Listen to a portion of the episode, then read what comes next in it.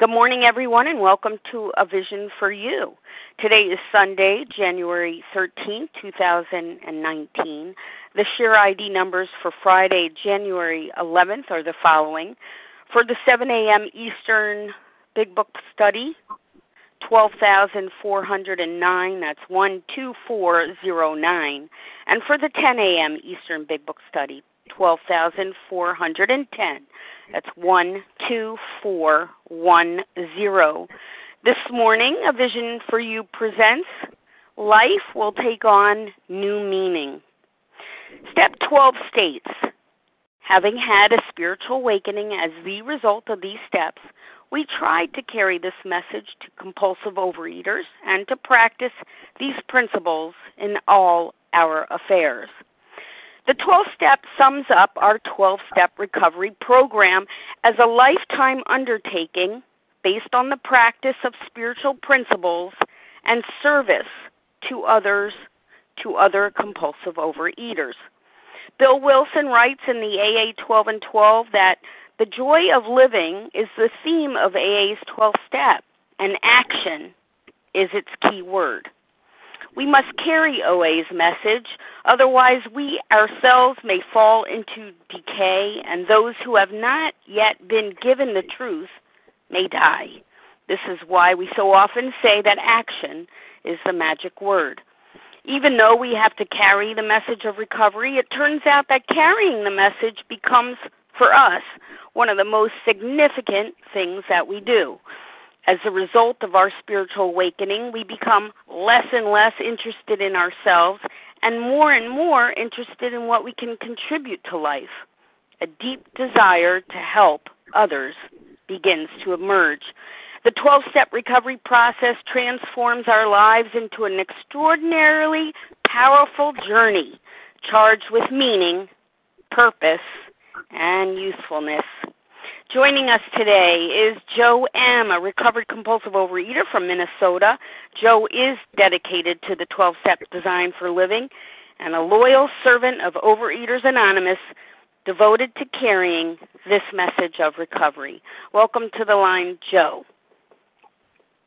Good morning, Leah. Can you hear me okay? Yes, I hear you well. Okay.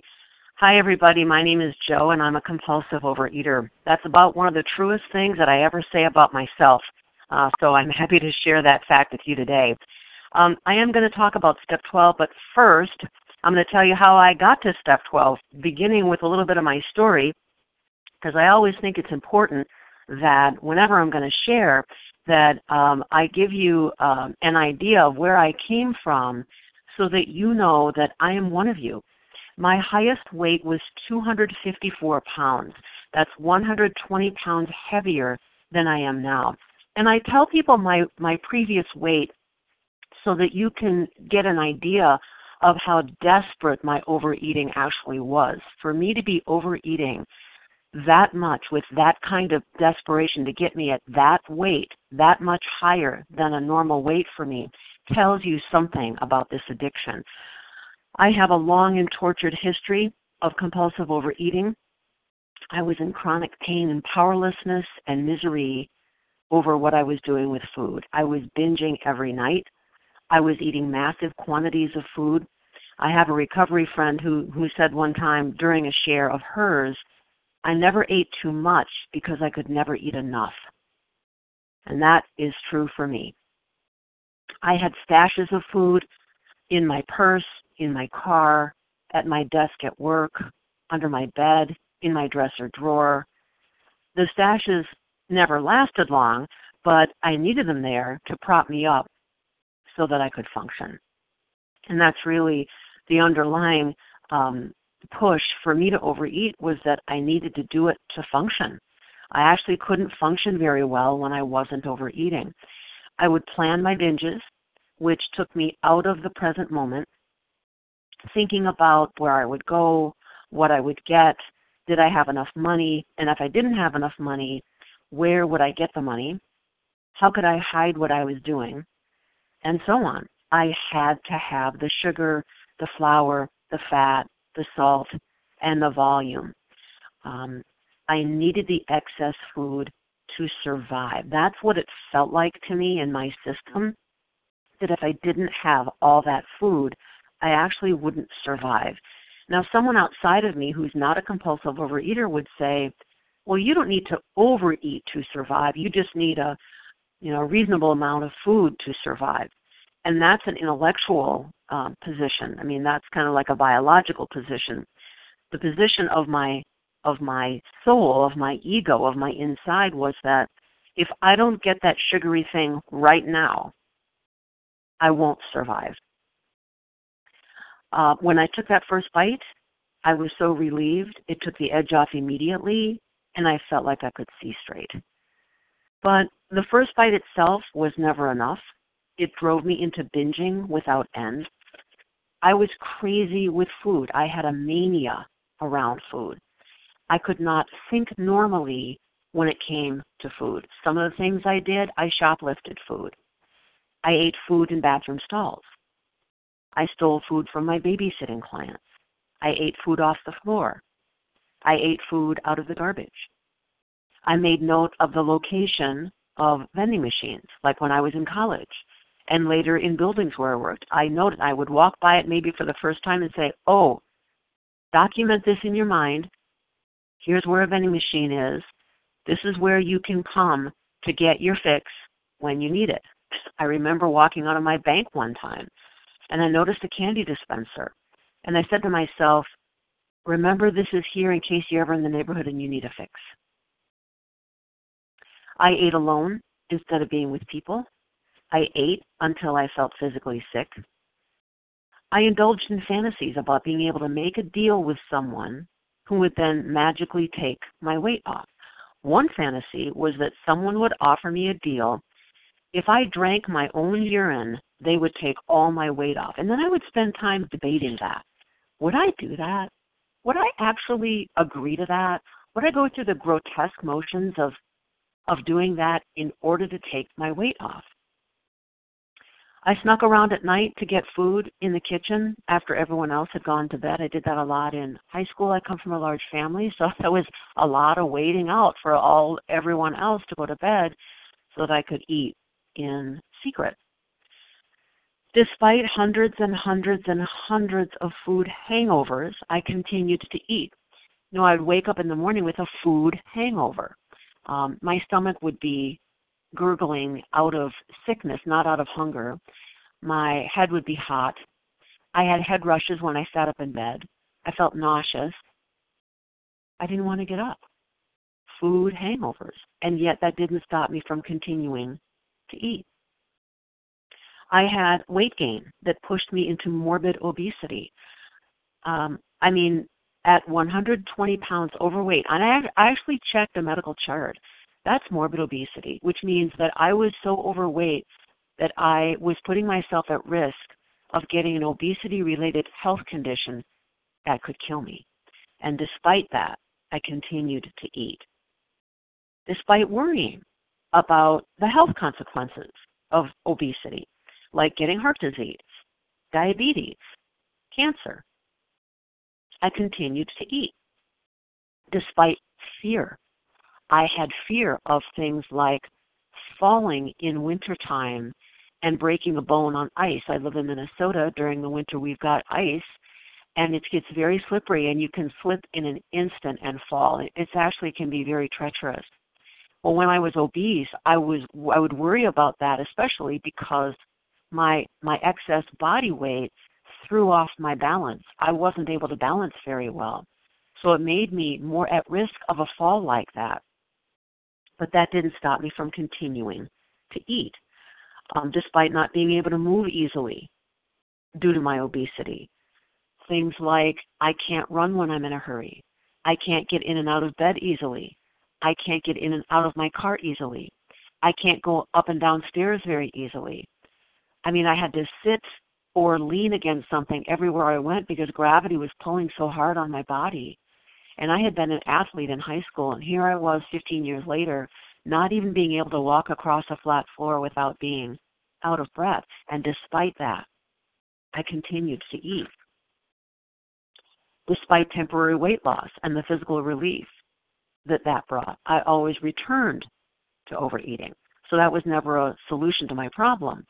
Despite the eating taking on more and more intrusive place in my life and an oppressive place in my life, I continued to eat. I mean, it was just crowding in and crowding in and crowding in. It was taking over more of my mental energy, taking over more of my spending because I was going to be going to a variety of places in order to get my food. I believed with all my might that my mind could save me from overeating, but it never did. And so trying to figure this out in my mind just made it worse. Trying to think my way out of it always failed. Um, I was in OA. I had been in OA, um, and uh, that didn't stop me from compulsively overeating. My membership in OA did not stop me. I remember um, after an OA meeting one time, I went to work and I ended up binging all day. I induced vomiting at night, and that was still not my last binge. Um, I remember sitting at night in front of the television one time alone, and I had this piece of sugary thing in my hand, and I asked myself, what do I have if I don't have this? And the answer was nothing. My whole world was contained in this thing, of a sugary, floury thing that I had in my hand. I mean, life got really small. Um, one time, my binge was so bad, I was writhing on the floor of my employer's bathroom wanting to vomit after a huge binge at the movies the night before. Um, I am a compulsive overeater down to my bones. I am one of you. I meet the definition of being a compulsive overeater, and I've paid the price of admission into this fellowship. I came to OA out of sheer desperation. I had no idea what you offered, and I had no idea what I would find here, or what the nature of my condition was, or what I would be asked to do to recover. But my soul was crying out for something other than what I had. Um, for a few years in OA, I believed that going to meetings was the heart of my recovery. I thought that if I worked the tools, uh, these external tools, what I call, what I'm now calling the external tools, um, that I would recover. Not the internal tools, but the external tools, that I would recover. Um, I thought it was up to me to decide what I would eat with no input from anyone else. I felt entitled to pick and choose when I would work with a sponsor, and I wanted sponsors to support my point of view and make me feel okay about myself. Eventually, I came face to face with my addiction at a new level when I had yet another binge that took two days to recover from, and it wasn't even my worst binge. I got newly abstinent, I got a recovered sponsor, and I started going through the steps using the Big Book method. And so I was I had started my big book journey. And then that same year, a new meeting came to town where I saw a depth and power of recovery I did not know was possible. My recovery dates from November 10th, 2009. So I want to quickly go through steps uh, 1 through 11 before I get into step 12. Um, so, step 1, we admitted we were powerless, that our lives had become unmanageable. That's the two pronged uh, problem, uh, the allergy of the body. In the doctor's opinion, it says all these and many others have one symptom in common. They cannot start drinking without developing the phenomenon of craving. I've got trigger foods. There are foods that I eat, they trigger the phenomenon of craving. That's physical. Um, there's nothing I can do about that other than abstain from those foods. And then I've got this other problem, the obsession of the mind. The big book says, so we shall describe the mental states that precede a relapse into drinking for obviously this is the crux of the problem. That's on page 35. So the crux of the problem, meaning the heart of the problem. So I actually have a thinking problem. I don't have a weight gain problem. I have a thinking problem. Um, I can't control my physical response to my binge foods, and I can't control the obsession for food even in the abstinent state. So I got help and direction to put the food down and have a method by which to keep it down um, with a lot of structure. Um, in the surrendered abstinent state, I heard and saw people in OA who had experienced a solution to this problem. Uh, in the big book on page 45, it says we had to find a power by which we could live. It doesn't say we had to find a power by which we could eat. It says a power by which we could live. And as I saw these people who had experienced the solution, um, I asked one of them to sponsor me. That was that person that I asked um, that year. Um, and I believe that um, that's part that was part of my step two experience came to believe that a power greater than ourselves could restore us to sanity i was feeling the hopefulness um, that i saw in other people and that may, maybe that was possible for me um, so he guided me through the inventory steps and i was willing to follow his guidance because he had long-term abstinence and a transformed inner life and i decided to go ahead with the inventory which was my step three I did the inventory, step four. Um, I identified my behaviors and patterns, um, and then, then I gave them away. I mean, I read the whole thing to my sponsor. That was step five. My step four was it was very thorough.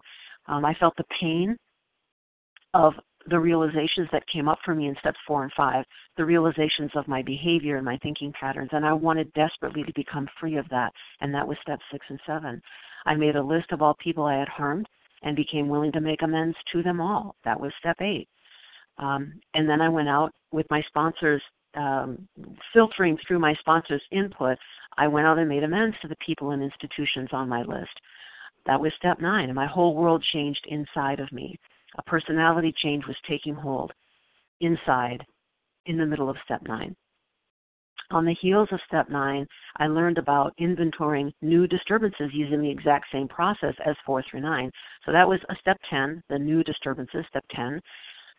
And I started learning about what was required to maintain and improve my relationship with this energy that I had gained access to in step nine, which I now call God. I didn't at the time. Um, a power greater than myself, universal spirit. So, and that was step 11. So now that brings us to step 12 which says, having had a spiritual awakening as the result of these steps, we tried to carry this message to compulsive overeaters and to practice these principles in all of our in all our affairs. I'm going to focus today on carrying the message to compulsive overeaters. Um, there's the, there's that other part, practicing these principles, which is could be a whole other talk. I'm going to focus on carrying the message to compulsive overeaters because I've had a number of experiences in people carrying the message to me and me carrying the message to others that I, I think is important and I want to focus on.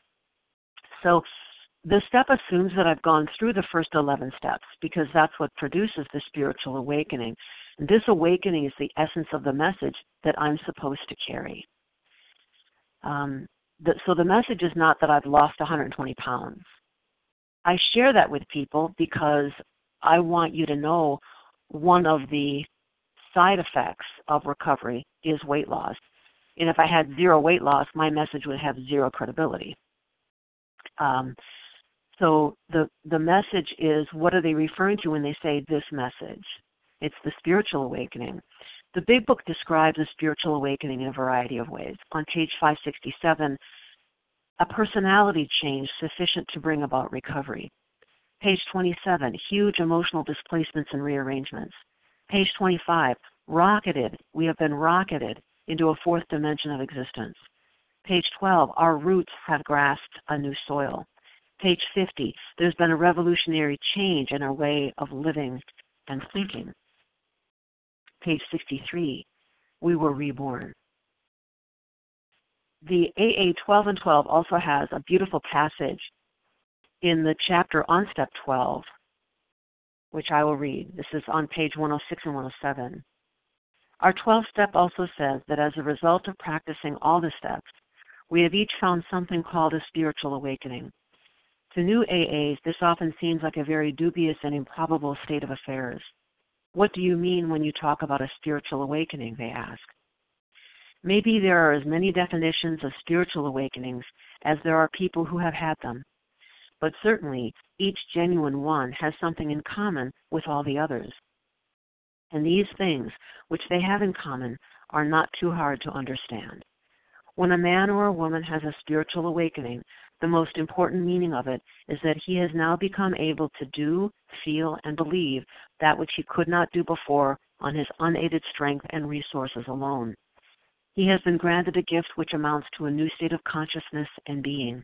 He has been set on a path which tells him he is really going somewhere, that life is not a dead end, not something to be endured or mastered.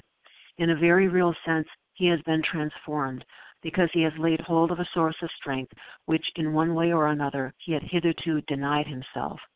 he finds himself in possession of a degree of honesty, tolerance, unselfishness, peace of mind, and love, of which he had thought himself quite incapable.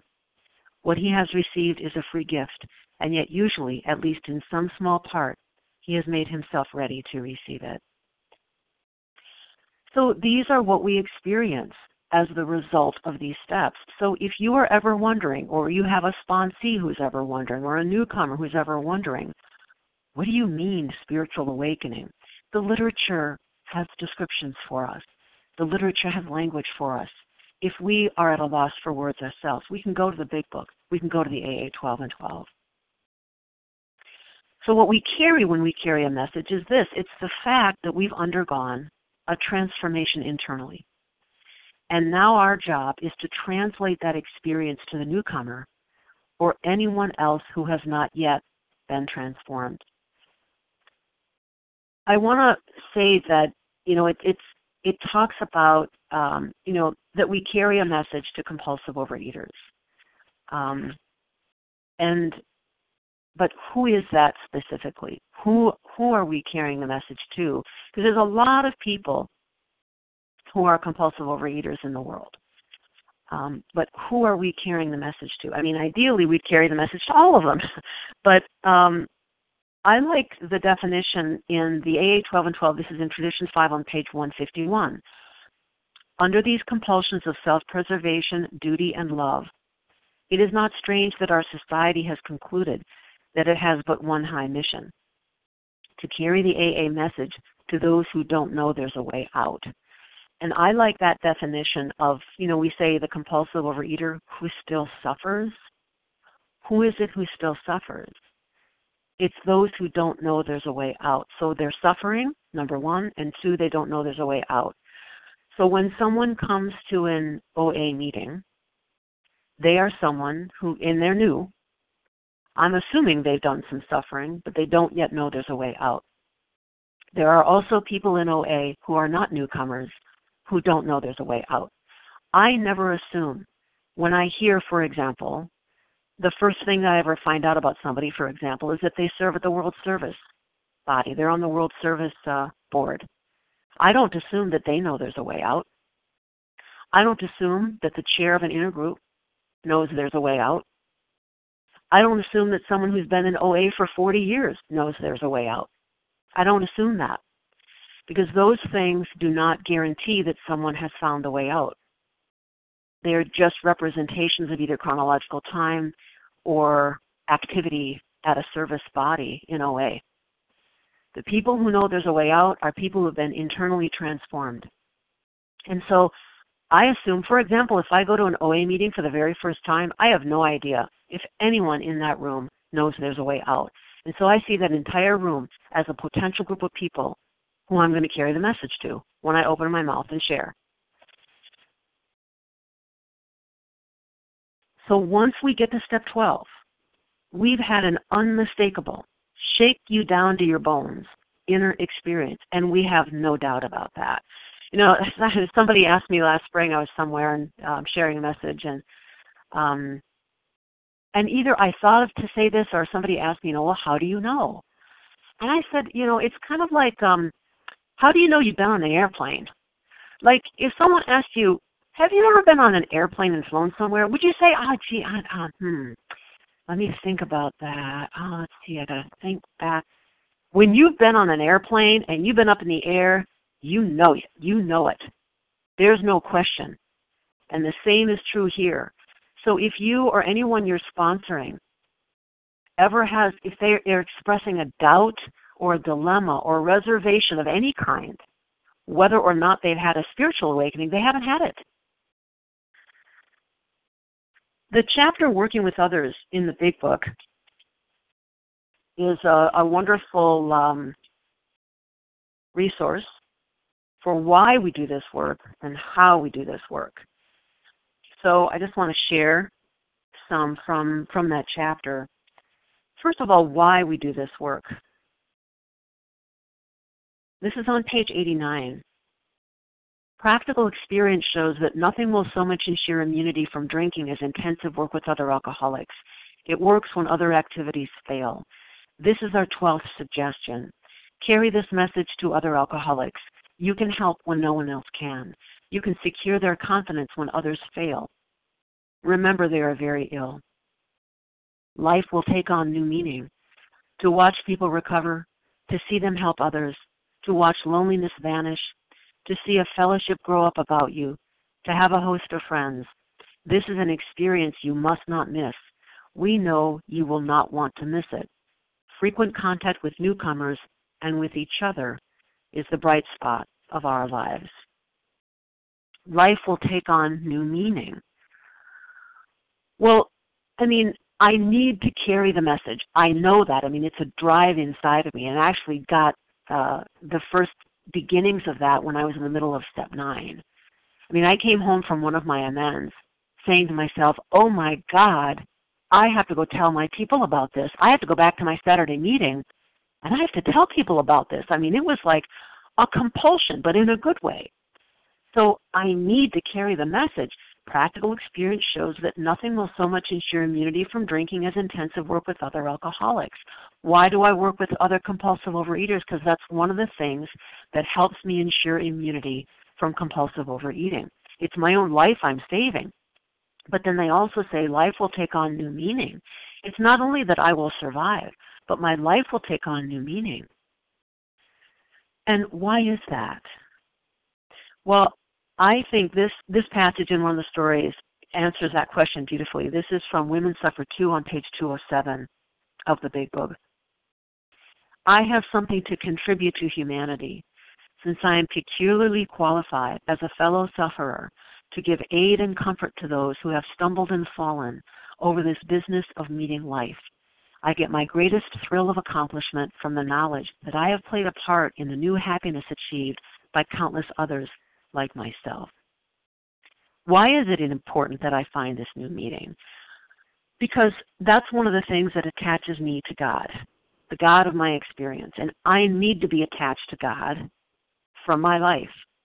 For my life to have any meaning, I need to be attached to God. And who is this God? This is the God that I met in the middle of my step night. This is the God that I was introduced to when I was making my amends, uh, that I did not know was in me. It was in me and it was released. When I know that my life has meaning by helping others like me, helping them crawl out of the hellhole of active compulsive overeating, I know that I have a purpose and it's a good and beautiful purpose.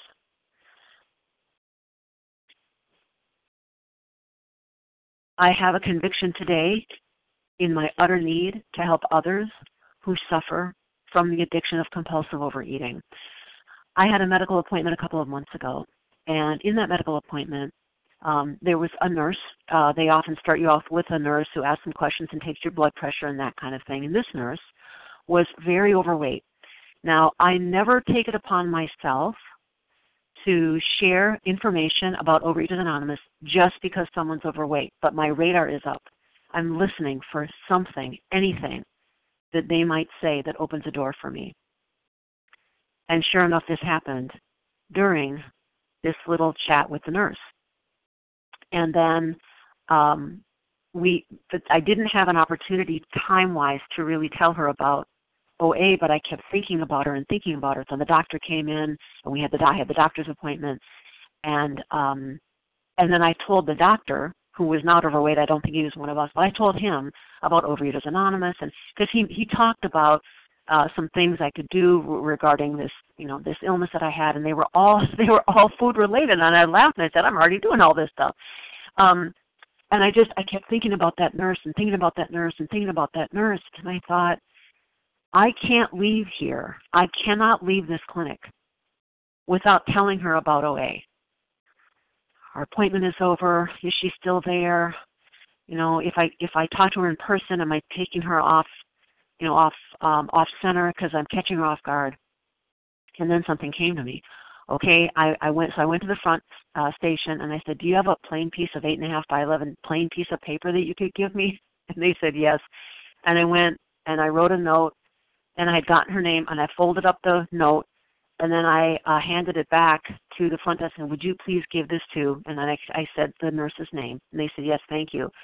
And before I folded up, I took a photo of it because I wanted to remember this so that I could share this with others.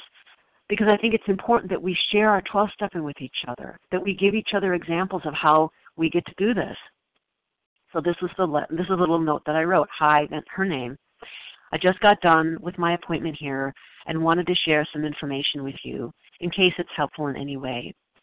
When you were taking my blood pressure and we were talking about it, and you said my blood pressure was good, that you wish yours was that good, and that a low blood pressure is better for your heart, I have lost 120 pounds and kept it off through a program called Overeaters Anonymous.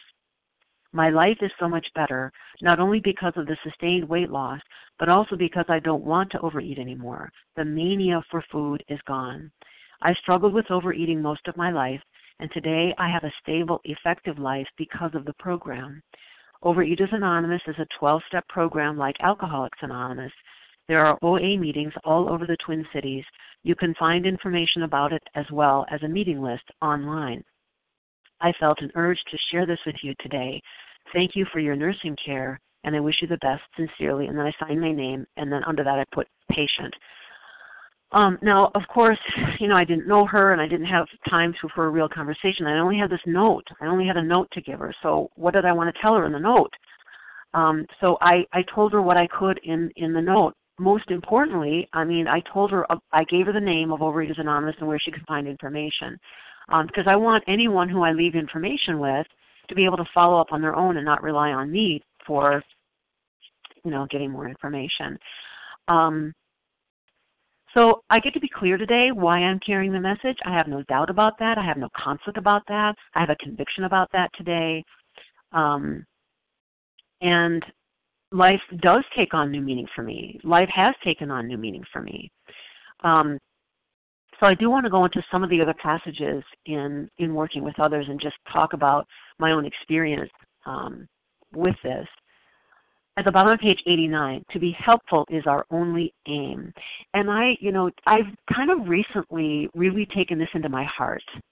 To be helpful. I mean, I've read that a thousand times, but I just kind of in the last, I don't know, maybe nine six months or so within the last year, I've really, really taken that to heart and really incorporated it into my 12 stepping. To be helpful is my only aim. Not to be domineering, not to be in control, not to be in charge, not to have the answers, but to be helpful. Um, and being helpful doesn't mean enabling anybody, but it means that's my job. My job is to be helpful. And so that's a really good container for me to stay within. Because I have to tell you, when I'm not motivated by being helpful, that's when I have to go back and make amends. And I don't want to have to go back and make amends. I'd rather stay within the boundary in the first place and be more effective that way. On page 90, if he doesn't want to see you, never force yourself on him. And that has taken me some practice. Earlier in my recovery journey, I did try to force myself on people because I assumed something that was false. I've learned not to assume this anymore. What I assumed was if someone comes to an OA meeting, they're ready to do what we do. And I have learned, you know, I learned the hard way over and over and over and over and over and over again that just because someone comes to an OA meeting does not mean they're ready for what we do. And also, it doesn't automatically mean that they want to hear it from me. You know, they might want to hear it from somebody else. I'm not the carrier of Overeaters Anonymous. I mean, I have my own experience and I can carry the message to the best of my ability. But, you know, there might be something about my style or my tone that's maybe not attractive to somebody, so maybe they can hear it from somebody else. So I am not to force myself on anybody. Um, page 91. When he sees you know all about the drinking game, commence to, to describe yourself as an alcoholic. Tell him how baffled you were, how you finally learned that you were sick. Give him an account of the struggles he made to stop. Show him the mental twist which leads to the first drink of a spree. We suggest you do this as we have done in the chapter on alcoholism. If he is alcoholic, he will understand you at once. He will match your mental inconsistencies with some of his own. I get the opportunity to do this a lot because I'm calling people who are new. They're either new to OA or they're new to the idea of recovery. And I will ask them when I'm talking to them, usually it's on the phone, I'll ask them, I said, you know, what would be most helpful to you? You know, do you want to talk about yourself? I can share a little bit of my story with you if that would be helpful. Most of the time, people want to hear a little bit of my story, and so I tell them my story because the first thing I want to do with someone who I'm talking to for the first time is to establish that I'm just like you. I am like you. I want to give them the opportunity to identify in. And how can they do that? By hearing the stuff that I've done in my overeating. So I don't talk to them about a spiritual way. That's not the first thing I talk to them about. My spiritual, the first thing I talk to them about is the hopelessness, the despair, the misery, so that they can hear someone and hopefully identify with at least some of what I'm saying so that they, hey, that happened to Jo. Gosh, that happened to me too. Oh, Jo did that. Oh, I did that too. And in doing that, what we are doing for people is we are enabling them to have an experience, hopefully just maybe a little bit of hope, a little bit of opening, that maybe there's hope for them too. As I've heard said, you know, hope can be someone's first higher power. And what a beautiful and divine errand that is that we get to go on, that we get to be an instrument for someone else's hope. Can you think of a more beautiful thing to do than that? Page 94. The more hopeless he feels, the better. He will be more likely to follow your suggestions. I find this true when I'm working with someone who's been in relapse. If someone who's been in relapse, they've come to Overeaters Anonymous, they've had a taste of what we offer, maybe they've had a really good taste of what we offer, and then they go back. And their desperation and misery is even worse, perhaps, than it was in the beginning and they hit they they hit that hopelessness. And where else would you find the idea of hopelessness being a good thing? Like, you know, usually anywhere else in the world, hopelessness is a bad thing, something you want to avoid. In here, hopelessness really, frankly, is a necessary ingredient. Because who would do all of this if we weren't hopeless? Because what does hopelessness do for us? It creates desperation, doesn't it? I mean, it did for me, and that's, what I've seen in others. It creates desperation, and desperation then becomes the fuel to move us into action.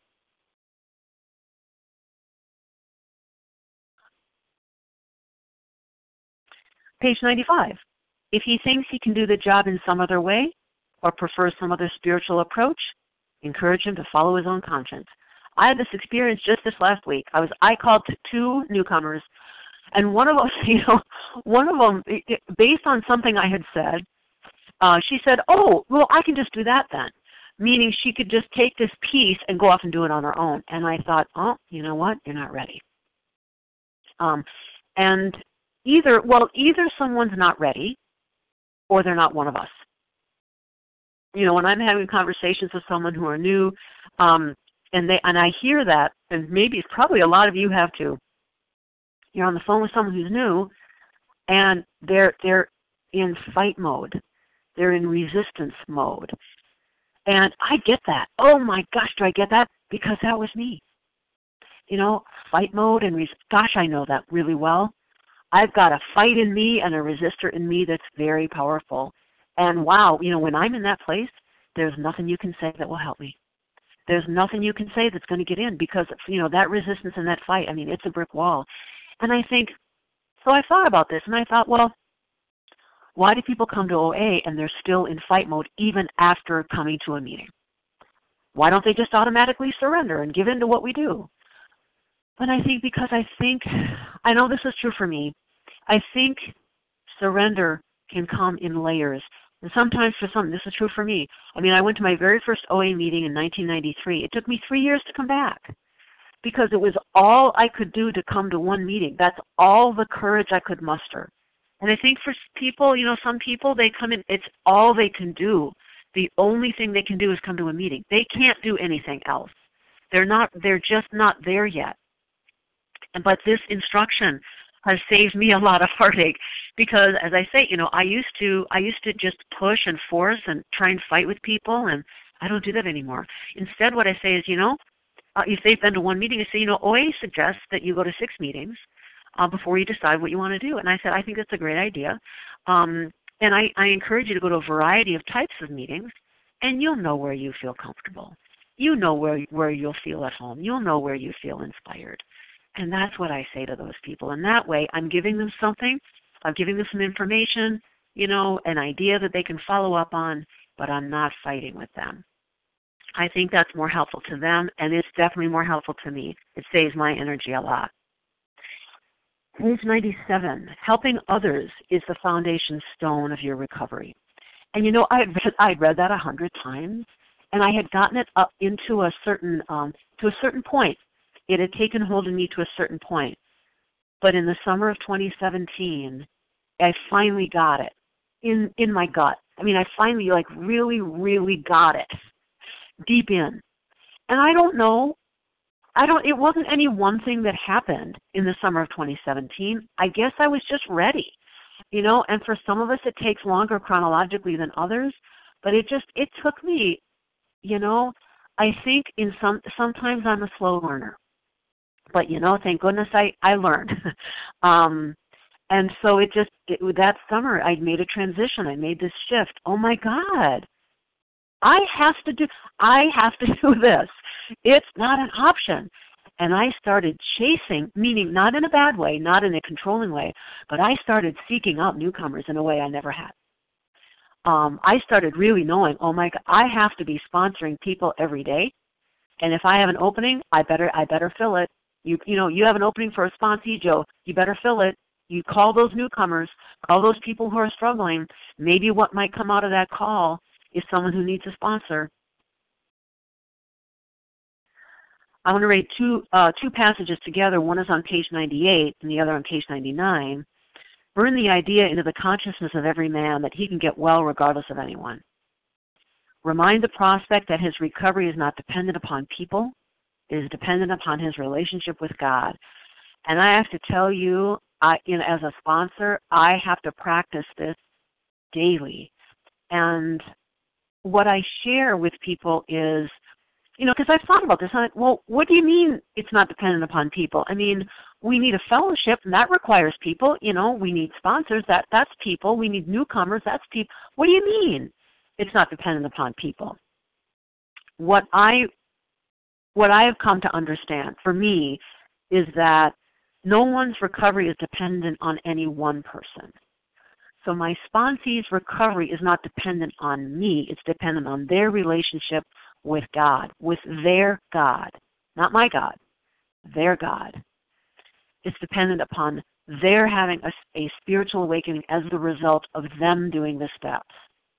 It's the result of them continuing to take inventory, of them improving their conscious contact with a power greater than themselves, of them carrying the message. It's their, that's their work to do. That's their surrender to do. I'm a tool in their toolbox. But you know what? It's my responsibility to be the best tool I can be in their toolbox. Um, but I have to tell you that, you know, and this program is one of like continual, continual learning. I still get into that thinking that somehow I'm in charge of my sponsee's recovery. That somehow something that I'm going to say is going to be the magic thing that's going to make a difference for them. You know, I still, I still have that. It's still something that I that I walk with. Um, and as I go along in this program, there may come a time when I won't have that in me anymore. You know, because I'm a different sponsor now than I was six months ago. I'm a different sponsor now than I was a year ago. And maybe six months from now, and a year from now, and five years from now, not maybe, but for sure, I will be a different sponsor. And maybe that part of me, maybe that won't be so loud anymore. I don't know. Um, but today I get to inventory that. I get to talk to my own sponsor about that. And that's another thing. I also have a sponsor. I believe very strongly in this. I believe that if I am going to take on the responsibility of sponsoring others, that I have a responsibility of having a sponsor myself. Um, because, and I remember hearing this, and an AA speaker said this. He said, you know, when my sponsees call me, I can tell when they're getting off track just like that. I can tell when they're being dishonest just like that but I don't see it so clearly in me. And he said that's why sponsors need sponsors. And so I'm I'm a strong proponent. Now there's not universal agreement about this in our fellowship and that's okay. But that's just my that's just that's been my experience. Page 100. Both you and the new man must walk day by day in the path of spiritual progress. And this is something that I, you know, I, I continue to be reminded about too, because sometimes I've lost sight of this. And then I had, you know, and then the program reminds me, Jo, you have a responsibility to grow and change in the program. You have a responsibility to learn more about what's in the big book. You know, and I, I used to, I used to call myself a big book thumper. Gosh, boy, if you want to humbly, you know, start calling yourself a big book thumper, and you find out how that. I don't know. For me, I, I, what I have, what I continue to learn is that I'm a student of the big book. Um, I'm not an authority on the big book. I'm not an expert on the big book, and I never will be. You know, Bill W., who co-created the program, said one time, and this is in one of the, uh, I think, I think it's in one of the daily readers. I think it might be in, it's I think it's in, I don't want to misstate it, but it's in one of the AA daily readers, and it, he said, uh, I learned to be a student of the program rather than the teacher I thought I once was. And I've never forgotten that. I read that years ago. I've never forgotten that because if Bill W., who co created the program, can be a student of the program, then certainly I can be a student of the program. Um, and when I'm reminded that I'm a student rather than a teacher, I'm in a much better place. I'm actually more knowledgeable when I'm a student rather than a teacher. Page 102. Your job now is to be at the place where you may be of maximum helpfulness to others. So never hesitate to go anywhere if you can be helpful. And I don't know if they're talking about going somewhere physically to be helpful or going somewhere spiritually to be helpful. But either way, you know, where am I going? Where am I traveling? Whether spiritually or geographically, in order to be helpful. Okay, so never hesitate to go anywhere. Never hesitate to write a note to a nurse if you can be helpful. And after that experience, too, I must say that I decided that from now on, every single medical appointment that I have, I'm going to initiate the uh, information about Overeaters Anonymous. I'm going to tell them about Overeaters Anonymous. I'm going to say that I my weight loss, that I've kept it off, that my inner life has changed. Where do you find it? Because we all know medical professionals are working with obese people all the time, or anorexics and bulimics. They're working with. They see us all the time, and I have not met a single solitary medical professional who's not happy to have this information they're they're then they write it down. What was the name of that again? So who decides if I'm being helpful? So never hesitate to go anywhere if you can be helpful. So my aim is to be helpful. To be helpful is my only aim. But who decides if I'm actually being helpful? The person on the other end. That's who decides. My sponsees decide. That nurse is going to decide. The medical professional is going to decide. The newcomer is going to decide. Because I can't say whether or not I've actually been helpful to you only you can say if I've been helpful to you. That's been my aim. I've done my part. I've gone on my spiritual errand and then you get you get to say whether or not it's helpful. And you know, a lot of times I may never know if I'm helping you. If you and I have had a phone conversation, I do the very best I can to carry the message to you. I may never know. I may never know when I'm giving my story to my home group. I may never know if I'm helpful to someone there. I don't know if I'm going to be helpful to anybody on this line right now. I don't know. And when I realized that it's not my job to know, oh my gosh, I can't tell you how freeing that was. I don't have to know, but I have to be on the errand. I have to be on the spiritual errand. So as I've been referencing, I mean, there's a variety of t- types, mean, not types, but groups, um, types of opportunities to carry a message one-on-one, uh, sponsorship to a group. We can carry a message to a whole group.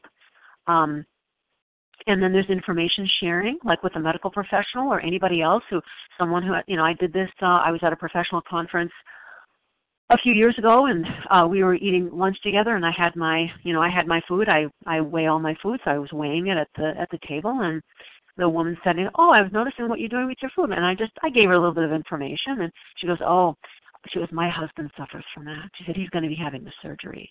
There it is. There's my opening and I did my little spiel, you know, and I said it wasn't. I say spiel, but I but I I don't mean that in a dismissive way.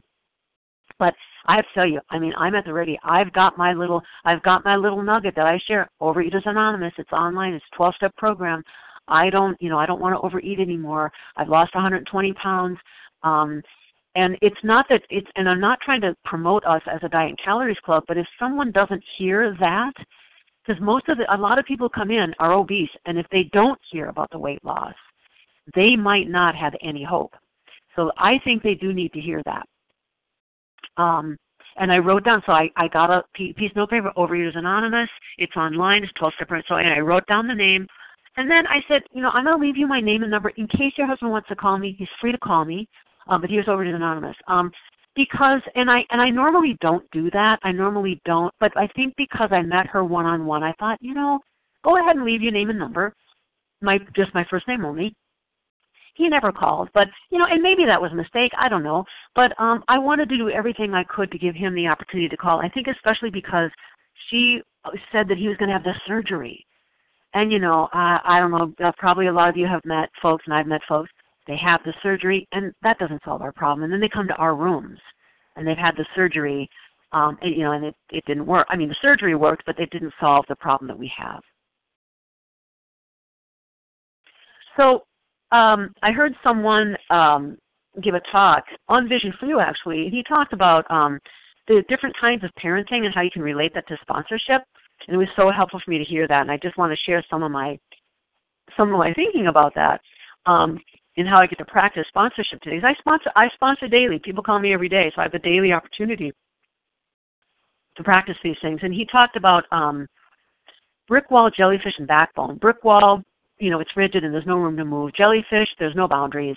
And backbone is it has a structure, but you can move. And so here's, and so I, I wrote a little bit about that. I have this little like sort of mini bookmark that I created this. And like, okay, well, what are the qualities of a jellyfish? No boundaries, unclear, inconsistent, doesn't ask questions, makes assumptions, no structure, no accountability, low expectations, little or no follow through, apathetic, unresponsive, permits unacceptable behavior, apologetic. And under that, I put a word and I put it in a box apathy. Brick wall. Uh, easily threatened, dictatorial, harsh, impatient, demanding, authoritarian, reactive, closed, commanding, demands absolute obedience, punishing, retaliatory, inflexible, angry, domineering, autocratic, fear inducing, no sense of humor, no choices, controlling, and under that I put a word in a box fear. Backbone is clear, listens well, proactively, uh, proactively communicates, responds well, is fair, shares information, is just, has strength, is open to conversation, negotiates where needed, provides choices, holds boundaries, has sense of humor, controls own behavior but not that of others, uses reasonable tone of voice, sees diversity of choices, responsive, is humble, based in the big book, and under that I put a word in a box, love because this is what motivates me. And I've had these moments. I've had my I've had my jellyfish moments, apathy. I I boy, I used to be a brick wall in sponsorship. I was a brick wall sponsor. Fear. Cuz that that was motivating me. Fear was motivating my sponsorship. Backbone. Oh, thank you God. Thank you, God. I get to practice being a backbone sponsor today. And I fall down on the job sometimes. Yeah, sometimes, you know, sometimes I'm a brick wall, sometimes I'm a jellyfish, and, I, and then I owe amends for that. I either owe an apology, I owe a follow up comment, a follow up question. Mostly, though, today, I get to practice being a backbone. And I love that. I love being motivated by love because why do I do this in the first place? Because I want you to have what I have. You, who I'm sponsoring. I care about you. I care about you having the experience that I've had and having your life transformed. And, and why is that? Because you and I have the same condition. So, um, I was going to address. Okay, so I'll just. There was another aspect I wanted to address. Maybe I can hold it for the question and answer period. But um, that you can, you know, this myth that you can still eat and work the steps. Um, that you can still overeat and and work the steps. I want to tell you, um, I, I called it a myth here in my notes, but actually that's a lie. Um, that that is a lie from the bottom of the worst place. It's just not true. Um, and so, if I'm sponsoring you, um, you will not be eating while going through the steps. Um, you will be abstinent, and I'm going to help you with that. I'm going to give away what I've been given. Um, So I think I'm gonna I'm gonna close. Um, in the foreword to the second edition of the Big Book on page XVI, referring to Bill W., it says, He suddenly realized that in order to save himself, he must carry his message to another alcoholic. I have realized that in order to save myself, I must carry the message to another compulsive overeater. And I must carry this message with enough enough love for the people I sponsor that I am willing to tell them the truth about their condition and what is required to recover from it, and that anyone else I carry the message to, that I come from a place of love, and that I stay within the boundaries as laid out for us so beautifully in the chapter Working with Others. Life has taken on new meaning for me. Thank you for listening, and I will pass. Thank you, Jo, for being so helpful this morning. Thank you for your informative and illuminating presentation. Jo's contact information will be given at the conclusion of this recording, so stay tuned for that. We are going to transition now to a question and answer segment. You can pose a question by pressing star 1 to unmute. Please offer your first name, including the first letter of your last name.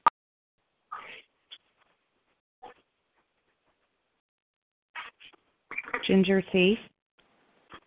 Ginger C. Jackie H. Was that Jackie H? Yes. Okay. Joni M. G. Joni M. Vinny T. Vinny T. Sarah Morrissey. Try again, Kathy please. G. Casey K. Okay, Kathy G. Laura Z. K. Maura Z. Okay, Esther C. Esther C. Okay, that's a good group to start. Okay, we're going to start off with Ginger C, followed by Jackie H. If everybody else could mute, please. Thank you. Hi, good morning, Leah. Thank you so much for your service. And oh, Jo, what a treat to hop on the line this morning and to hear you and that amazing, powerful message. Um, so thank you so much for your continued service and staying on the firing line. And I just, this sentence, I'm hoping you can elaborate uh, what it means to you, but it says, those who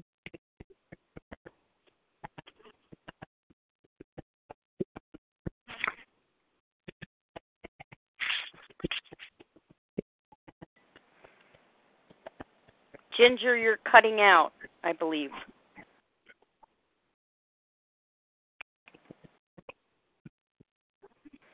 Ginger C. We're not hearing you.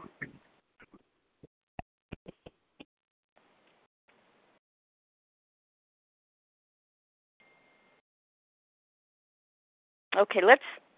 I'm going to ask Ginger to dial back in. We'll catch you at another point.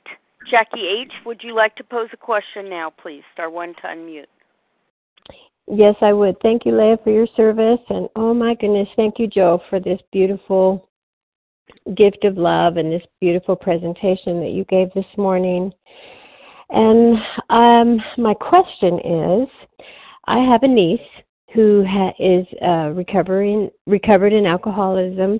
She's been a huge part of my my recovery as far as my own alcohol issues. Right, I'm I've been recovered for 11 years. And when I went into OA, I started talking to her about it. She also has. She's one of us. I'm sure she is. And she even knows she is, but she's doing the same thing I did for years. She's going to uh, manage it and she wants to um, figure out how to eat as a normal person. But we never have a conversation where she doesn't bring up her this issue. And finally, last night, I I said to her, I had given her, you know, I gave her the website, and last night I I said, have you considered cutting sugar out totally? And her answer was absolutely not. She liked she she liked the sugar and the peanut butter, and she wanted to just eat like a normal person. And so I just I stepped back and I said, okay. Um, I, I remember what Harlan says recover, recover, recover, and I know that there's nothing I can say to her. I'm a little in turmoil myself Jackie. because this. Yes. Sorry to interrupt. In the interest of time, if you could pose a question, please, that would be. So, what would you do? Well, I'm a fan of that uh, passage in the big book. It says, Our behavior will convince them more than our words. You've already told her about Overeaters Anonymous. She knows that it exists. You're in a relationship with her. You have the opportunity to love her. Okay. You have the opportunity to come in and be a loving aunt in all the ways you can be a loving aunt. Our job is not to give advice. You know, I think we're talking about here the, the second part of, eh, well, let me just back up and say, I think that the way, this is just my view, um, Jackie, because um, I've been in some similar situations, um, the way that we treat someone is now the message for them. Mm-hmm. Being kind, being loving, being generous, being compassionate, and not talking about um, not not trying to get them to change. I think you could be an empathic listener. You know, when she talks about her food and her eating, you say that sounds hard. Okay, and that's, that's what know, that's it. Know. Right. It sounds like you're, you know, or you can just reflect back. It sounds like you're in a struggle, and just okay. be an empathic listener. That that would be. And I'm not giving you advice. I'm just saying that you know that's an option. Yeah. But I think Mhm. that that's what I wanted to hear. So thank you. Yeah. Thank you, Instead Jackie. of trying to, yeah. Thank you so much. Ginger C, are you available now? Yeah, hi, good morning. Can you hear me, Leah? Yes, go ahead with your question. Thanks. Oh, great. Thank you for your service. And Jo, what a treat. I just got so much from your beautiful share this morning, so thank you uh, for continuing to remain on that firing line. And I'm just going to read a question, or my question is from page 58. It says, Those who do not recover are people who cannot or will not completely give themselves to this simple program. And they're usually men and women who are constitutionally incapable of being honest with themselves. And if you could just elaborate that constitutionally incapable of being honest and how you see that. Um, okay, well, I guess I'm going to be a little controversial here. I don't agree with that one passage. That when with that one phrase, constitutionally incapable. Um, I don't agree that there are people who are constitutionally incapable of being honest with themselves. Um, I think there are people who are not ready to be honest with themselves.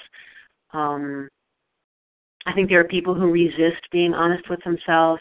For heaven's sake, I was one of them.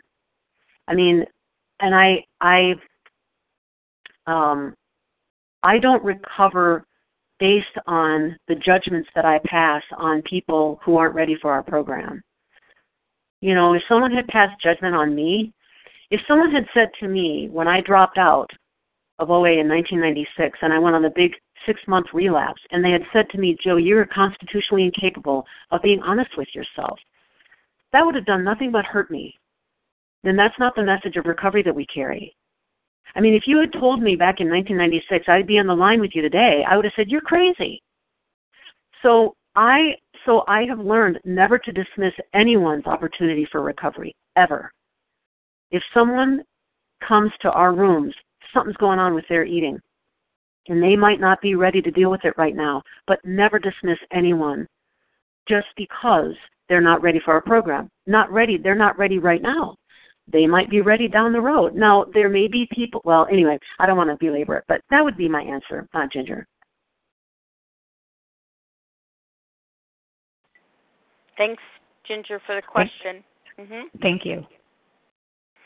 Joni M. Star one to unmute.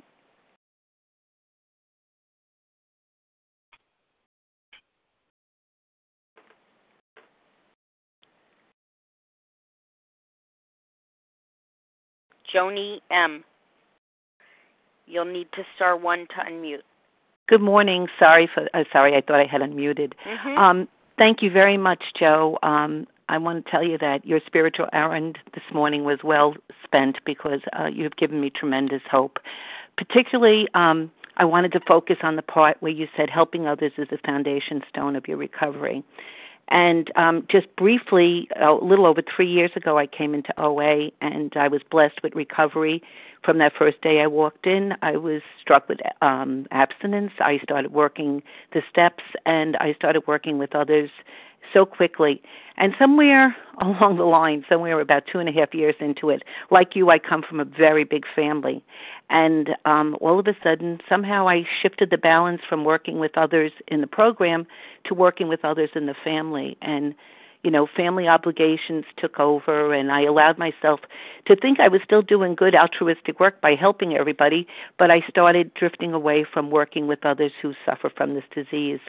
And um, sure enough, within about five or six months after that, I lost my abstinence. I lost my program. I had lost my spiritual connection, I think, first. Um, and um, but again, I was blessed in that my um, my relapse lasted a very brief period of time, a few weeks, and I started working again. So I guess my question is, how does one who comes from such a huge uh, family and with lots of needs um, find the balance between working with those in the program and um, which was very consuming um, versus um, doing good things working with your family. So I don't know if that if that makes sense with that, I'll pass. Well, yeah. Um, well, I can't tell you about navigating a big family because I'm single and I live alone and I live with two cats. So I am in no position to tell you how to do that. Um, I will say, and you, you talked about the word balance. Uh, I don't believe in balance for recovery. Absolutely not. Uh, trying to have balance it just will torpedo my recovery in an instant. Um, what I believe in and what I experience is that recovery is at the top of a column and everything underneath that column has got to be good in supporting what's at the top. What's at the top? Recovery. So anything that's in that column better be strong, found you know, it's it's got to be really um it's got to support what's at the top. If it doesn't support what's at the top, what's at the top is going to suffer, which is my recovery. So I continue to learn. I continue to be humbled in learning to to stay in that in that column. That's how I that's how I envision it. You might have you know, a different you know visual but I think we get in trouble when we think we have to have balance. Because for some reason, I don't know why this is, recovery doesn't allow me to have balance. Recovery requires me to put it first. You know, there's a there's a passage in one of the stories in the book. I don't remember which one it was, but um, they talk about um, recovery has to live a life of its own.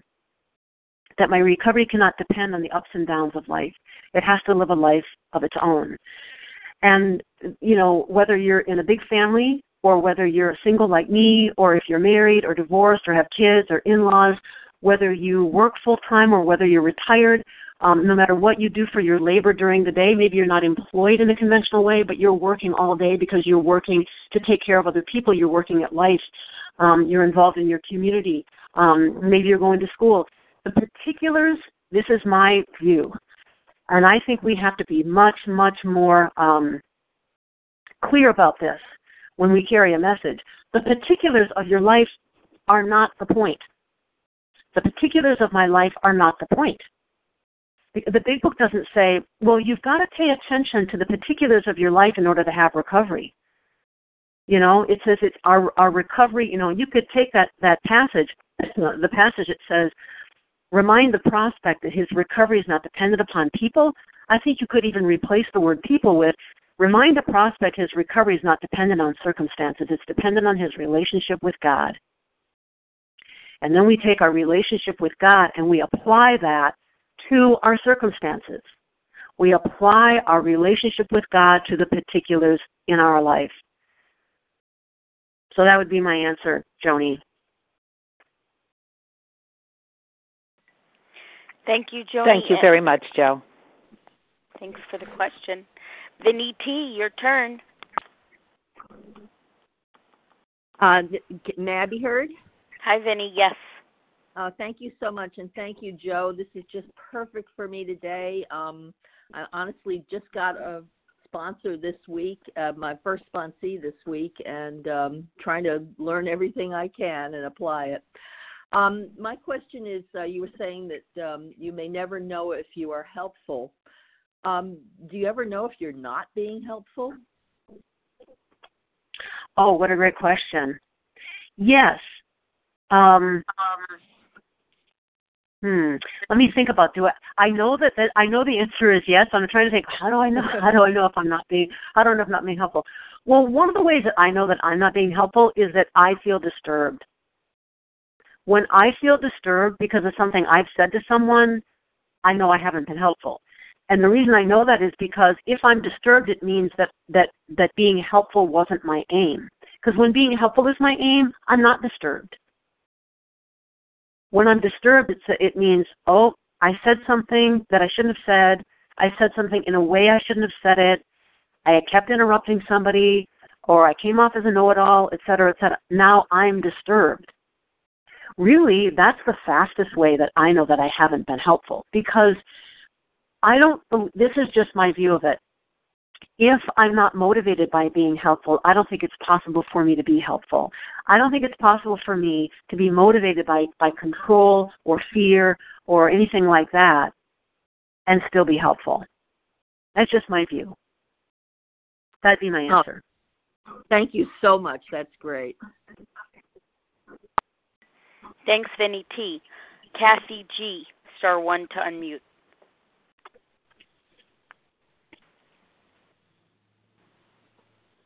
Oh, good morning, Leah, and thanks so much, uh, Jo, for just your really hopeful, strong, and clear message of recovery. So appreciated today. Uh, my question is I would love to hear a little bit more about you talked about the jellyfish and the brick wall and that you go for the backbone as a sponsor. I loved that.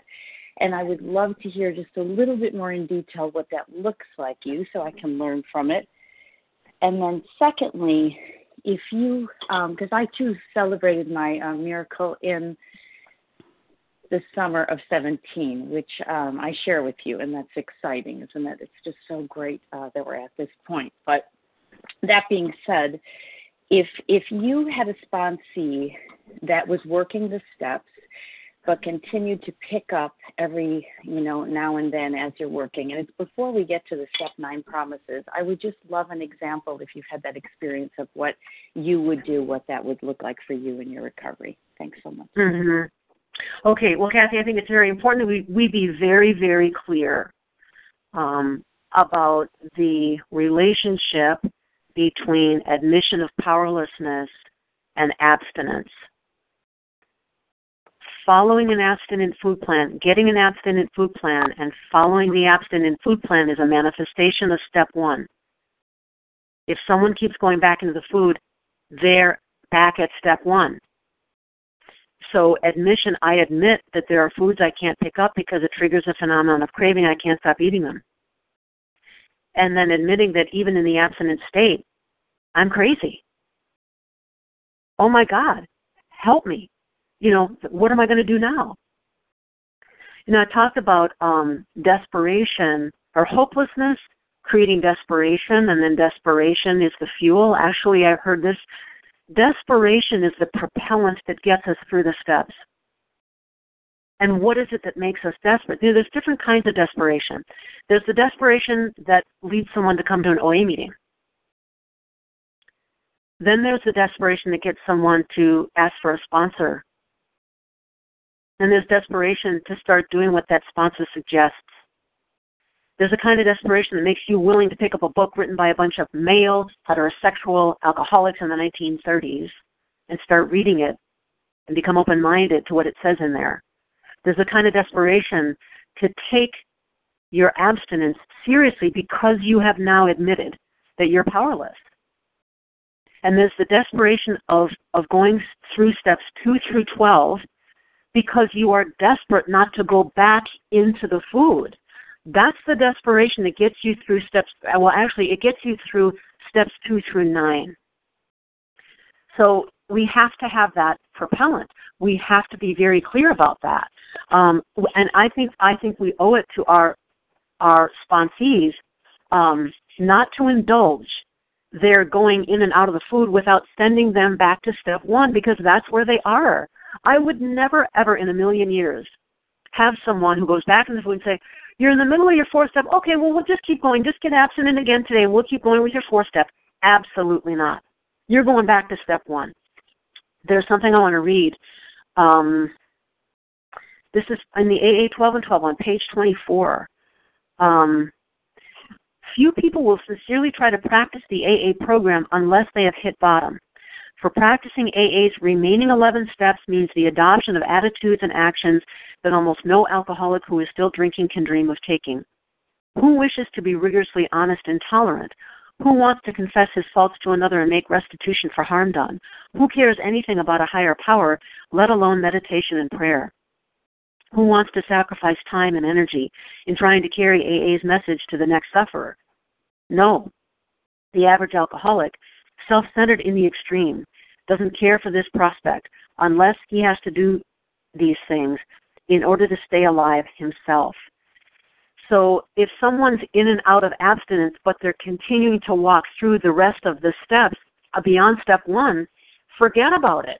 And I actually think we should come up with language in Overeaters Anonymous for what that actually is because they're not working the steps. You cannot work steps 2 through 12 while you're overeating. It's not step work. It's delusion. It's delusional. What does the big book say? Um,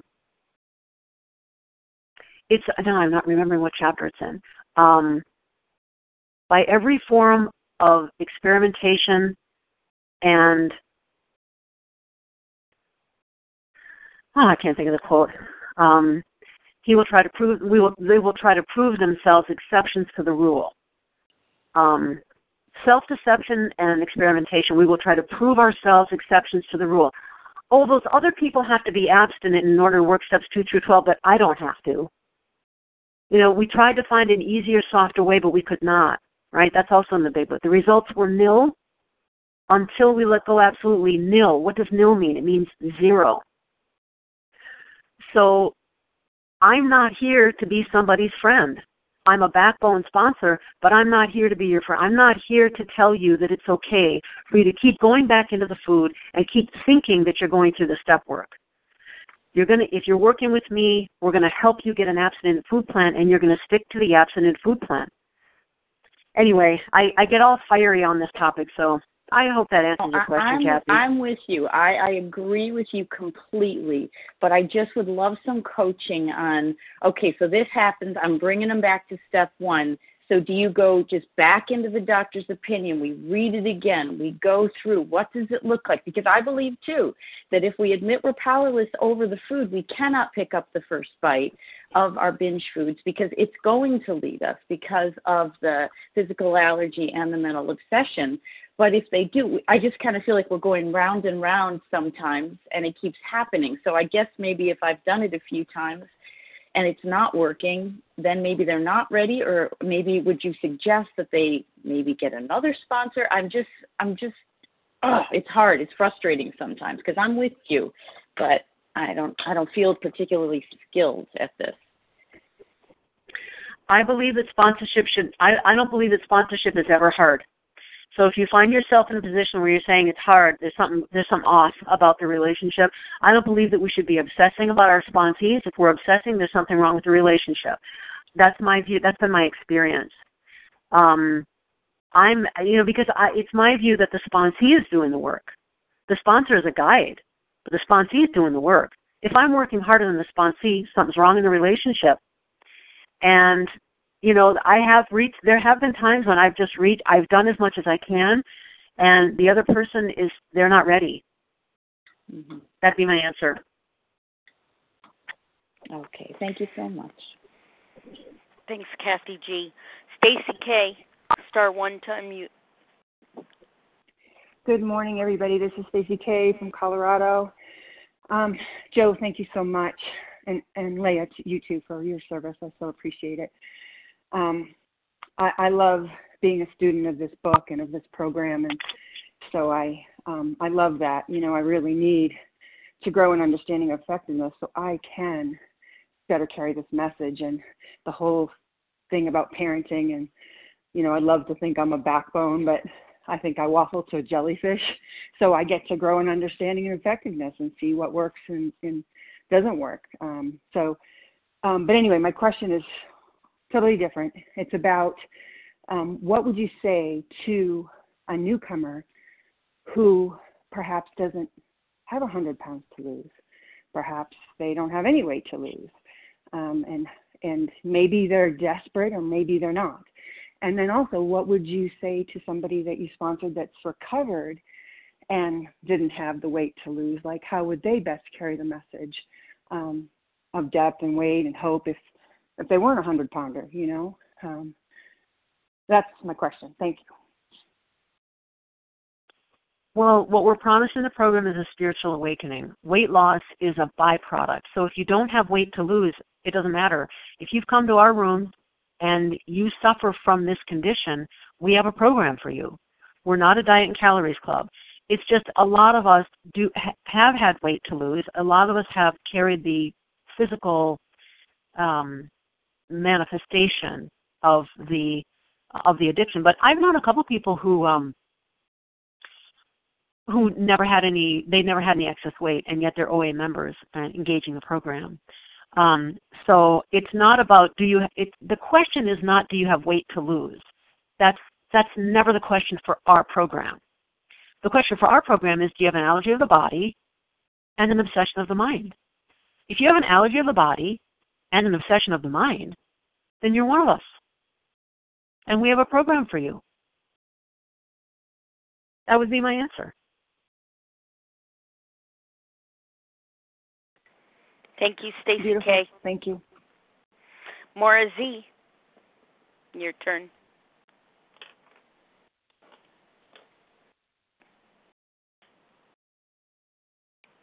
Mara Z, star one to unmute. Sorry about that. I was, but it remuted me. My apologies. Thank you, Leah, for your service, and thank you, Jo. I think my question was just answered, but I'm going to ask it just in case. And uh, my question is this um, We're looking at our local meetings and trying to strengthen them from within. And my question is I personally have observed there are members that are long timers, have been in the rooms for many, many years, and have not experienced any long, have not experienced any weight loss. And they appear clearly to me, in my eyes, that that is an issue for them. What, if anything, can I say personally um, to any member like that? Um, I've I've approached and said, you know, I see you're struggling. How can I be of service? Um, you know, I share with them my recovery, um, and so on and so forth do you have anything new, perhaps, to add um, that I might be able to to bring forth to be of service to these still in the room struggling members? And thank you. Well, I don't have any advice, Maura. I mean, I think if you've recovered, you bring your recovery to the group, and you bring your consciousness to your group conscience meetings, um, so that you're helping the group uh, to carry tradition five to pra- not carry, but to practice tradition five.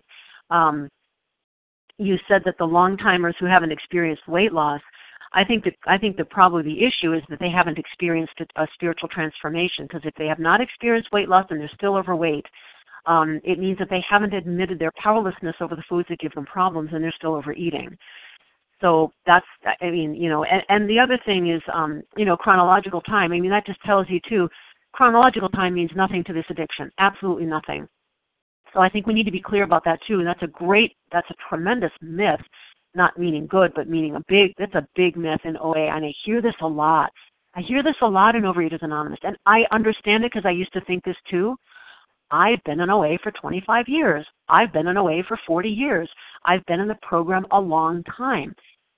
As if chronological time has earned us anything. It earns us nothing.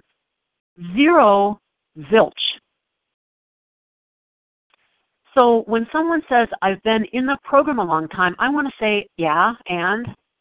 You know, that's probably part of your problem. If you think that passage of time is going to take care of you in your recovery, it is not. Um, there are some things that time takes care of. I have gray hair coming in. Time takes care of that. I didn't have to do anything for that to happen. But for my recovery, you know, I got to be busy about the work of recovery. Uh, I remember being on the phone with someone, and she said she was new, and she said, or she not not brand new, but she was new in I think in the recovery journey. She said, "I know the program takes time," and I said, "The program doesn't take time. The program takes willingness." That's what our recovery is based on willing, surrendered action. And that's why there have been times when, you know, I have heard or seen someone who maybe has six months of chronological, maybe been around chronologically for six months, they're on fire. And I love hearing them share. And then there's someone who's been around for 20 years and their voice is flat and uninspired. And I don't I don't care about anything that they're saying. They're you know, it's like words are coming out of their mouth, but it's just like there's nothing there. Why is that? If chronological time took care of our problem, why is that? Why wouldn't the six month person be the person who has a flatter tone and the person who has 20 years be on fire? Because chronological time means nothing to our addiction. Um, and I think that. Um, and I understand that. That wasn't the focus of my question, though. I apologize if that was how it came out. Okay. I was just looking for okay. something about well, think, how do I reach these, and I apologize. We can talk offline. Yeah. Well, I don't have I don't have any advice for how to reach them. I mean, you know, the, the what what our job is. I don't have advice, but I will tell you what our job is. Our job is to carry the message to those who still suffer. So you might not be able to help these people at your group. They might not be willing to receive your help. You've offered. I'm assuming they have your phone number. You can, you know, perhaps say if you ever want to call me. Um, uh, and that you know you can carry the message you have at your meeting and you be a you be the voice of attraction at that meeting and perhaps they perhaps they will be attracted to that so that'd be my uh, that'd be my answer thank you jo thank you Hello. Marcy. esther Hello. c hi Hello. one moment um, please esther c your turn for a question Sorry. Hi, it's Esther C. Did you just call Amelia? Yes good morning Okay, thanks. Hi, Jo. Good to hear from you. Um, I had actually two questions. I'll ask them, and if you have time to address both of them. Um, thank you very much for your presentation. You really covered all uh, aspects of sponsorship. Um, the first one is, um, you know, the letter you wrote to the nurse, or otherwise telling people that you're in OA and this is what it's done for you. I, at the back of my mind, and you know, sometimes concerned that they're going to end up in some OA meeting where they're not going to hear the message of recovery. And does it, you know, is there anything worthwhile about just inviting them to my meeting or to come listen to a vision for you or just directing them to a specific meeting?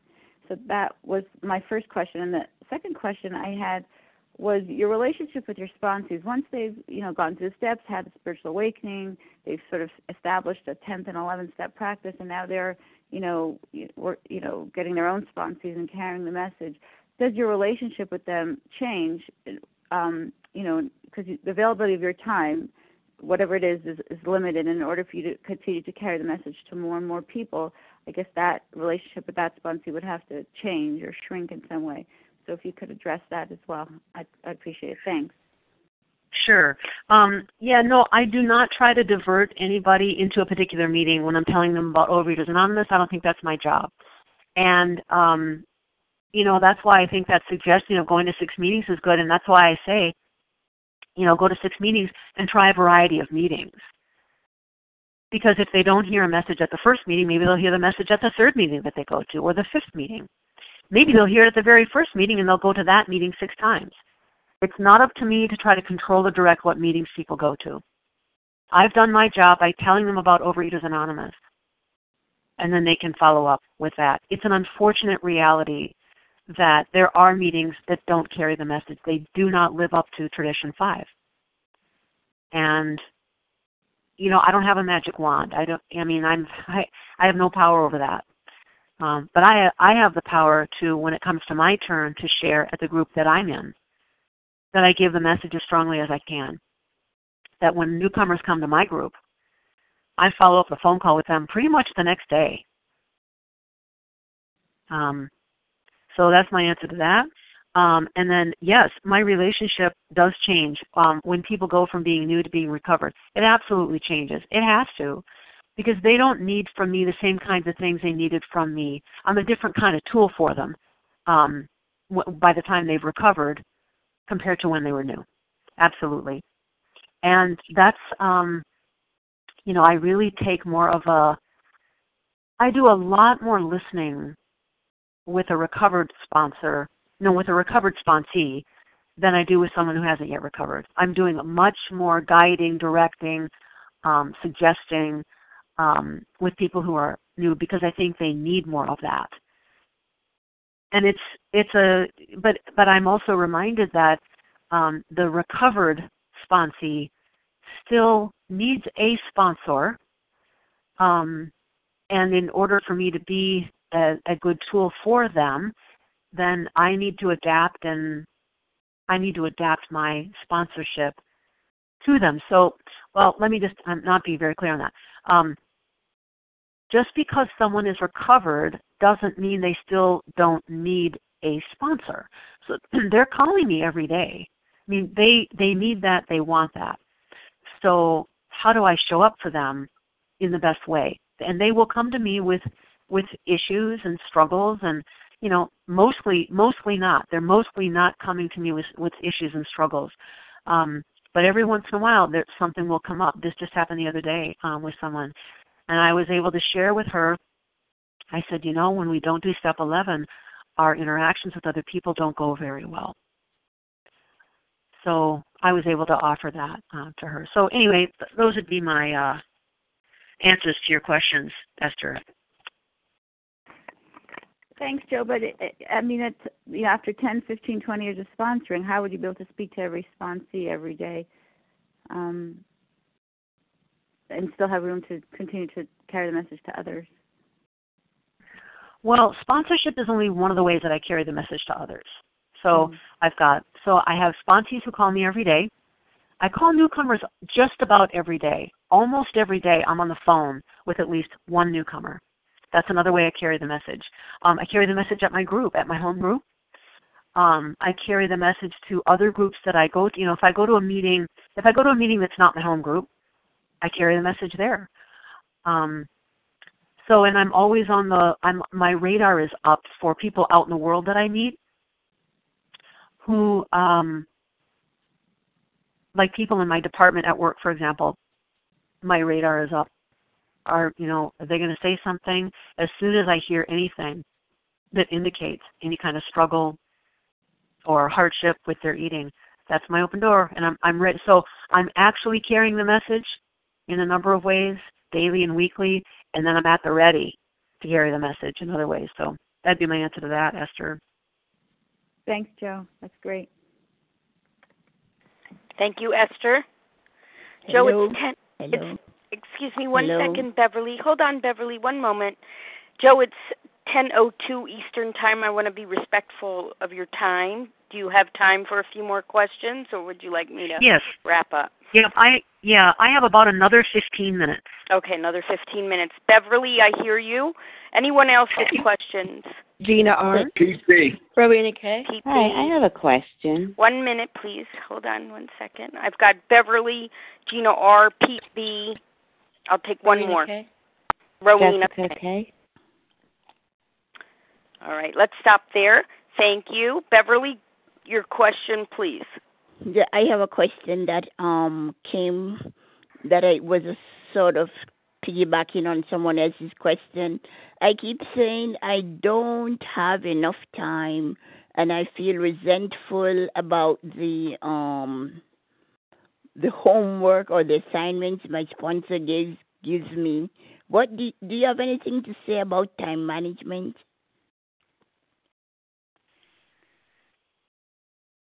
I don't have anything to say about time management because I'm not a time management consultant.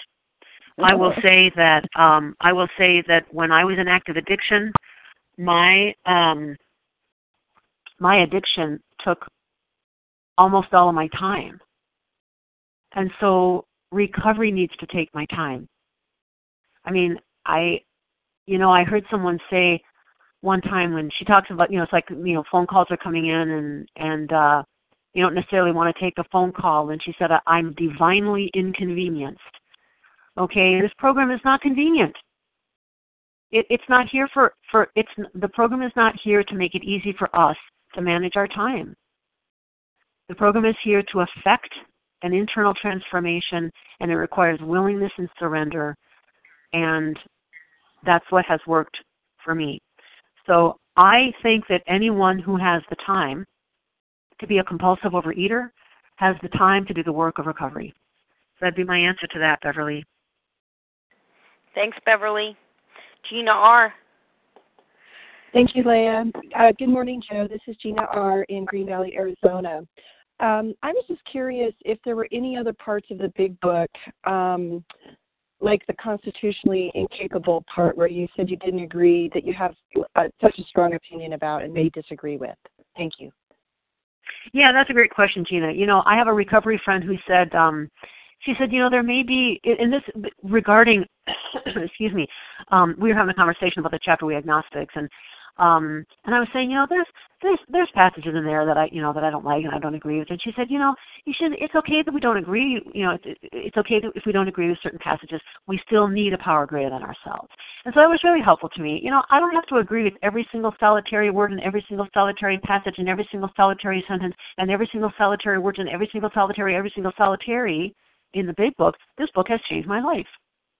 This book gives me a design for living. So what I've learned to do, Gene, is to say, okay, I don't agree with that. Let's move on. You know, I don't agree. Yeah, okay, I don't agree with that. Let's move on. Um, I didn't write the big book. I didn't edit the big book. The big book is not a reflection of me and what I, you know, how I want to word things. So what? Um, so I've learned that, and I've learned that my recovery is not based on what I reject and what I resist. My recovery is based on what I accept and what I embrace. I embrace the big book. I'm a student of the big book. I love the big book. So let's keep, you know, for me, keep the focus on what is the core truth for me. This book has given me a way to live Am I now going to spend my time picking apart a particular passage that perhaps I don't agree with? I don't have the luxury of doing that. So that'd be my answer to your question. Thank you. Thanks, Gina. Pete B. Thank you. Are you able to hear me okay? I hear you well. There may be an echo. Hey, hey Jo, that was uh that had depth and weight. I really appreciate your message. I'm curious, and, and based upon your last response, I don't know if this is an area you agree with or not, but I'm curious where it says that a much more important demonstration of these principles lies before us on our homes, occupations, and affairs. How, what does that mean to you, and how are you demonstrating that in your life? And with that, I'll pass. Oh, yeah, thank you, Pete. Well, um, you know, I to me, that is the second part of step 12 you know, and practicing these principles in all of our affairs, which means we are, and, and the 12 and 12 goes into detail about this too, that in step 12, excuse me, we're in step 12, we're not, part of it is we're carrying the message to others. And then the other part of it is we are practicing this new way of life in all of our affairs. So when I get that phone call from that telemarketer and I'm feeling a little irritated, what am I doing? How am I treating them? Okay. Um, when I picked up my computer yesterday from the repair shop and they gave me a piece of information that was kind of disturbing to me, how do I respond? When I'm in a meeting with my with my team at work and I don't want to be in a meeting because I don't like meetings. I don't like meetings. I like work sessions, but I don't like meetings. What do I do? How do I behave? Um, you know, I well anyway I I don't have to go off into more detail, but I love that passage in our respective home occupations and affairs. Um, they're saying we have to take our transformed self out into the world. As I heard an AA speaker say, we go out and touch the lives of others in a positive way. So that would be my answer, Pete. Thanks, Pete. Thank and our, you. Mm-hmm. Our final question for the day comes from Rowena K. Oh, hi there, Jo. Thank you so much for your um, your share. It was really, really helpful, especially what you said about the um, sending relapses back to step one, because that's been me loads of times. But my question is, um, um, when do you think somebody should start sponsoring? Yeah, I mean, assuming they're abstinent. Thank you. Mhm. Well, I think if we're going by the big book, we say, you know, once you've had a spiritual awakening, that now qualifies you to carry the message to others. I mean, I think the big book is is clear about that. You've had an inner transformation that you now hunger to carry to others. You've been through the steps the first time, so you have the ability to share that experience with others. You know, I'm I'm a fan of saying that there's only one thing that matters in this program, which is our experience. You know, the moment that I start become knowledgeable, that I start becoming knowledgeable, is the moment that I'm headed down a path to disaster. It's only my experience that matters. Because I can have opinions up the yin yang. I can have philosophies up the yin. I'm sorry? Where's mommy? Proceed, Jo. I'll take care of that. Oh, oh. Okay. Um, so the the big book the the language of the step is having had a spiritual awakening as the result of these steps. So we've gone through steps one through eleven. As the result of that, we've had a spiritual awakening. Now we go out to carry the message to others and to practice these principles in all of our affairs. So that would be my answer.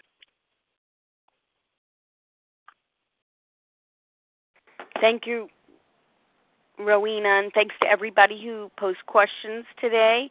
And of course, thank you, Jo, for your generosity on the line this morning with your time and sharing your experience with all of us. Thank you so very much. Share ID again for this presentation 12,413. That's 12413. And we're going to close from page 164. You'll notice it's in a chapter entitled A Vision for You. Our book is meant to be suggestive only. We realize we know only a little. God will constantly disclose more to you and to us. Ask Him in your morning meditation what you can do each day for the man who is still sick. The answers will come if your own house is in order. But obviously, you cannot transmit something you haven't got. See to it that your relationship with Him is right, and great events will come to pass for you and countless others. This is a great fact for us. Abandon yourself to God as you understand God. Admit your faults to Him and to your fellows. Clear away the wreckage of your past. Give freely of what you find and join us. We shall be with you in the fellowship of the Spirit, and you will surely meet some of us as you trudge the road of happy destiny. May God bless you and keep you until then.